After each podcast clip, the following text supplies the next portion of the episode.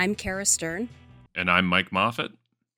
And recently, we heard the housing minister talk about how international students at universities contribute to the housing affordability crisis. Let's talk about that because I know it's something that you've been highlighting for a while now, Mike, and I really don't think people understand how kind of how it works.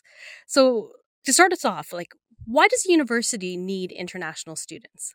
So, so that's a great uh, question, and this is uh, mostly a, a, made in Ontario phenomenon. That what we've seen over the last fifteen to twenty years, arguably forty years, depending on, on who you ask, is that there's been reduced funding uh, to uh, colleges and, and universities across Ontario from the from the provincial government.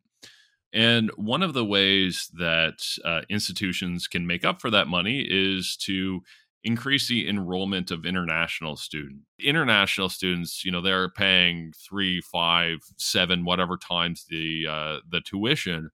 So it's it's a very lucrative uh, source of money. And what happened was that schools absolutely used uh, international student enrollments to make up for government funding shortfalls. But what we've seen is at least a handful of schools go way beyond that. That you know, you you have this magic money tree, and most of the schools kind of shook that money tree until they had enough money to cover their losses. But a number of them were like, "Hey, we have a magic money tree. Why stop now?" let's just keep shaking this thing and have more and more dollars come out. So so there was a real difference in responses between different institutions where some were like, okay, let's let's just try and make ourselves whole. And others were like, yay, free money. Let's get as much as we possibly can.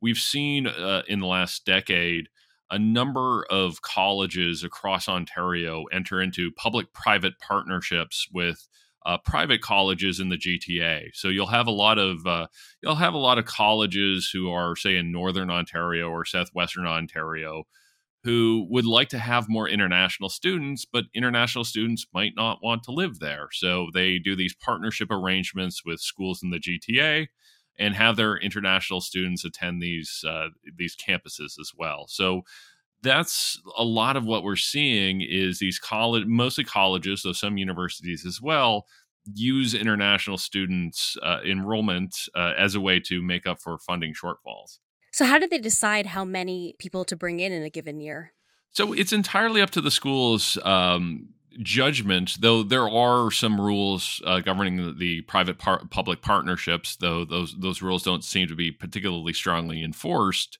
uh, but it's it's otherwise entirely up to the school. So you, you, there's one school in particular in Ontario, one college that went from having about 700 international students seven years ago to something like 11,000 in the most recent uh, data. So you have these schools that have you know 1,500% increases in in just seven years. So it's a massive massive increase and it's not coupled with any um, necessarily any building of on-campus student residences or things like that. So, you know, when you plop an extra ten thousand students in a, a, community like Kitchener Waterloo, you know that is going to create some real tensions on the uh, on the rental market. Are there any rules at all about like how many, what percentage of the student population a, a university has to have housing for if they're going to accept that many? None whatsoever. And we're seeing, particularly again at the college level, there are schools that are now 80%, 80% interna- international students. So, no, it's a, it's a bit of a wild west that way, that there is no requirement for any schools to have uh, on campus housing. And traditionally, colleges in Ontario haven't really had much uh, on campus housing for a very good reason that you know they're they're called community colleges because they historically had educated people who already live in the community. So there was no need for additional uh, additional housing. So a lot of a lot of schools simply didn't have any. Really wasn't their responsibility. But now they've pivoted to uh, bringing in students who don't already live in the community that's creating these that's creating these tensions. The federal government has been ramping up immigration numbers with a goal of half a million newcomers annually starting by 2025. Are those international students included in those numbers?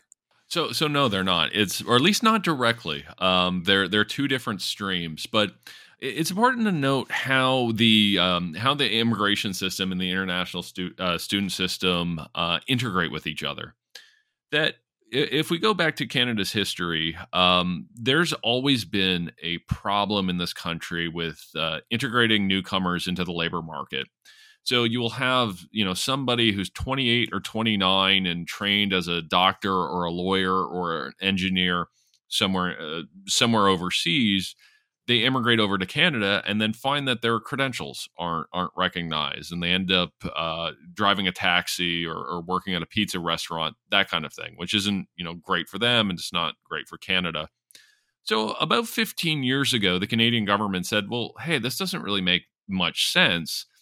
Instead of having people come over at 28 or 29, why not have them come over at 18 or 19?" They can get their degree or diploma in Canada and then stay in Canada, work in Canada, and then immigrate. So there's this kind of period of pre-immigration that that goes on.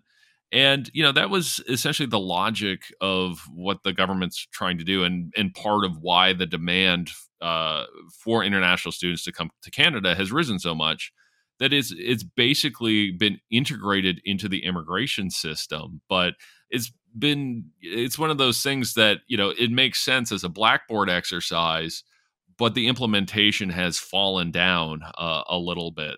And you know to the pure data point uh, no they're not uh, they're not counted as immigrants uh, or in the immigration number. So even though we have an immigration target of just under 500,000 we can have far you know far greater growth in international students and also groups like temporary foreign workers and others who aren't considered permanent residents of Canada.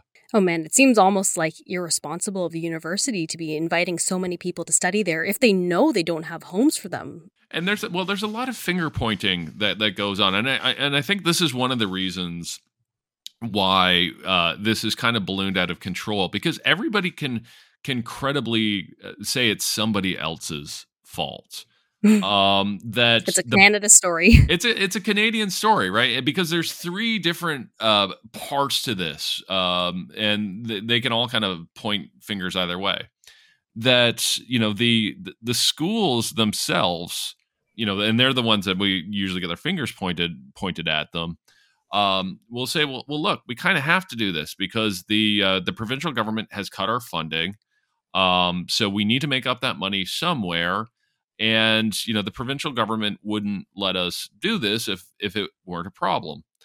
Um, the province can then turn around and say well it's up to the schools to act responsibly but also that you know the federal government plays a role through the immigration system. And it was the federal government who introduced uh, programs like the post graduation work permit program and basically integrated higher education with the the immigration system so the province could say, well, look, actually, no, this is a federal issue because the, the feds have spent the last 15 years trying to sort of co op higher ed education into the immigration sector.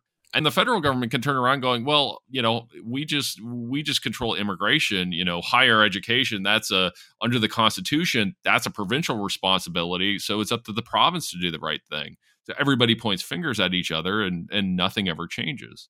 I think a lot of people look at these at these numbers of international students and feel like what's the benefit to us to have them here? So there is a benefit in terms of getting people to study here and have qualifications where they could later get permanent residence and actually use those qualifications. Is that right? Yeah, absolutely. If if the system worked correctly, it, it's it would makes a ton of sense, and it's uh, better for the the students and, and future immigrants, and, and better for Canada as well. That if you have students come over first of all you know while they're here they you know contribute to the the, the local economy in, in the uh, uh, the city or, or, or town in, in which their college or university is located. So that makes sense. And it also just logically makes sense that if we have trouble integrating newcomers because of things like credentials or things like just not understanding how the Canadian business market works, well have them you know learn up the learn both those hard skills and soft skills in canada and they're going to have much better at least in theory much better labor market outcomes so the whole thing makes sense again as uh, it's sort of a theory and blackboard exercises But the challenge is that we haven't built enough housing for them, and that that obviously affects the the student the international students themselves. Uh, because they're having to come over and, and and finding that rents are way higher than they had anticipated, but it also affects other renters in those markets. But it also affects uh, first time home buyers because what's happening in a lot of these communities is investors are buying up single family homes to turn them into student residences. So now, if you're a first time home buyer in a, a, college town like a Kingston, a Waterloo, a London, or Windsor, it's really hard for you to, to get a starter home because all of these starter homes are getting bought up by investors who typically have more money than first time home buyers. I know that's also the story in Guelph. I wanted to read out a, a tweet that the mayor put out where he said, I heard about parents looking to rent a parking spot for their son who will now be living in a van. The dad equipped the van with a heater and solar panel, and the kid will use the school's showers and bathrooms because nothing is available or affordable for crying out loud. Have you ever heard anything like that before? Because when I read that, I thought, oh my goodness, if that's where parents are at, like they're renting parking spots for their kids to live in cars that is just wild. Uh, unfortunately, it's this is not an isolated uh, incident. We actually saw this uh, last summer. Uh, last summer seemed to be particularly challenging in, in a lot of communities, um, and you can actually see it in the data. So you have all these anecdotes of uh, you know people living in their cars and um, you know coming up with all all kinds of different arrangements, which you know obviously is really problematic but you also see it in the data. Like if you look at rent price data for, for London, Ontario in 2022, um, basically a, a one bedroom apartment it goes for about 1400 bucks you know 1450 or so on pretty consistently in the first part of uh, 2022 and then from about canada day to mid-september it shoots up and then stays there so you have rent prices going up 20% in one year in london for new leases but it wasn't distributed across the entire month. That basically was just this huge step after all the students, both domestic and inter- international, arrived. So this is a huge, huge issue, and and you know it's causing people to not be able to go to college or university. I hear stories of you know people who um, you know got, got into a Guelph or got into even a Western um, and then found, found out they couldn't afford to live to London. So they're still continuing to live with their parents in Mississauga and having to commute back and forth to class. So, you know, that's not good for them. That's not good for the environment. It's just a bad situation all around. I know that universities own land, so what's just stopping them from building more residences? Well, there, there, there's a couple things, and, and universities are uh, to to put this in uh, some context. Uh, that you know, we've seen uh, Western, for example, announce a, a, thousand new residences and and things like that. So the universities are, uh, and some colleges are as well. I think I think there's a couple challenges. That first, they tend to be. Uh, some of the schools tend to be just cash constrained, right? That they don't have the upfront capital to do this. They can't. They can't use tuition dollars to use this. They, you know, they can't use operating funds. They need capital funds and some of them simply don't have it, particularly the, the smaller colleges. But there's a second interesting thing going on here when you talk to people at the colleges and, and universities in, um, you know, in, in executive offices. And many of them believe that this is actually a bubble that at some point government is, is, going to shut this off and it could be the the Canadian government or it could be the government in India as m- the majority of college students in uh, international students at Ontario colleges actually come from a single country. They come from India. So if either the Canadian government or the Indian government ever decided that this was problematic and, and shut off the taps then this starts looking like a bubble that that that bursts. So they don't want to make 30 year or 50 year investments in new residence spaces if two years from now their enrollments are going down because uh, because we you know the the international student bubble burst. So they're hesitant to make big uh, capital expenditures when they don't really have a great sense what the future looks like. I remember you once said on Twitter about how the same thing stopping any developer from building homes is the same is what's stopping universities from building more residences. Do you do you find that neighbors are generally opposed to having students in their neighborhoods? Uh, yeah, I think there are there is local uh, opposition sometimes to uh, you know building student residences and, and things like that. But the, the irony is, if you don't, then what happens is uh, all those single family homes around people you know get turned into de facto student residences by uh, by investors. So you know the students are going to live somewhere, um, and uh, you know they're often willing to live in you know groups of of 10 or more um, which makes it very attractive for investors particularly investors who might be willing to look the other way as you know you you have overcrowding and things going against local local bylaws so it's it is a big big challenge in in neighborhoods so you have those challenges and as well you know all of the things that might be stopping developers today like like higher interest rates and things like that are also applying to the uh, uh, colleges and universities who are considering uh, building residences I want to talk about solutions, and I always like to start with the lowest hanging fruit. So, what's something that could be implemented quickly to improve the system? Well, I, I think the biggest uh, thing would be to have the provincial government uh, scale this back, and the provincial government could do that fairly easily by you know telling uh, telling schools that they have to keep enrollments flat or decline even in future years. So that that would be the easiest thing to have happen. The next easiest thing to have happen would be the the schools themselves actually reducing enrollment. The federal government can at least in theory, kind of do that as well through the international student visas. They're a little bit challenged there because they they would have to design this in a way that's constitutional again because they don't control the higher ed system. But I, I do think if they you know put stricter controls on on student visa um, and and basically got those rejection rates up even higher um, you know that would probably not only uh, reduce the number of international students but make sure that the ones who are coming over can actually you know afford to to live here. So that's the immediate uh, thing. You know most of the immediate solutions are on the demand side. On the supply side ideally we just build more on-campus student housing. And there there are models to do this that during the uh, 2008 2009 financial crisis and after that we had the the Harper government had their economic action plan. Um, we, we, probably remember all those blue signs with all the arrows.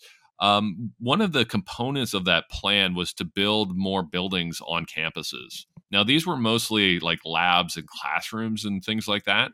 But there's no reason why the federal government couldn't do something like that again, uh, but for student residences. And basically, how the model would work is the federal government would make a pot of cash available and say, okay, if if uh, schools want to access this cash cash to build student residences, first of all, we would need matching money from the province, and then the school themselves would kick in a little bit of money. You you throw it all in a pot, and you could get a lot of on campus housing built, which would not again not only help the students but ease the pressure on the rental markets in, in these communities. I know that you've been talking about this for such a long time, so I keep seeing when I hear the housing minister say that, I keep thinking, what's it like to be Mike Moffatt right now, knowing that this is an issue that you've been trying to raise attention to, and finally people in power are listening? What's that feel like? it's it's been a little surreal, and to be honest, I was a little uh, snarky uh, with the with the media a few weeks ago. That I was in uh, I was in PEI uh, during the uh, the, the federal um, cabinet retreat, and and they were asking me question, questions like that one. I was joking with them. I said, you know, I've been talking about this stuff since like 2019, and back then, like none of you cared, and now they have my phone ringing off the hook. So, to be honest, it's a bit surreal um, that you know it used to be uh, you know few of us like myself and now Alex Usher and a handful of others you know would talk about this stuff on on Twitter. I would have the occasional Medium post, and you know I, would go back and look at the Medium numbers, and if a hundred people read it, like that that was a, a, a you know a post that did well. And now, absolutely, it's you know the phone's ringing off the hook, and you know it does feel a little bit like you know the issue of the day, and you do wonder like a month or two from now, are we going to be looking at you know some other components?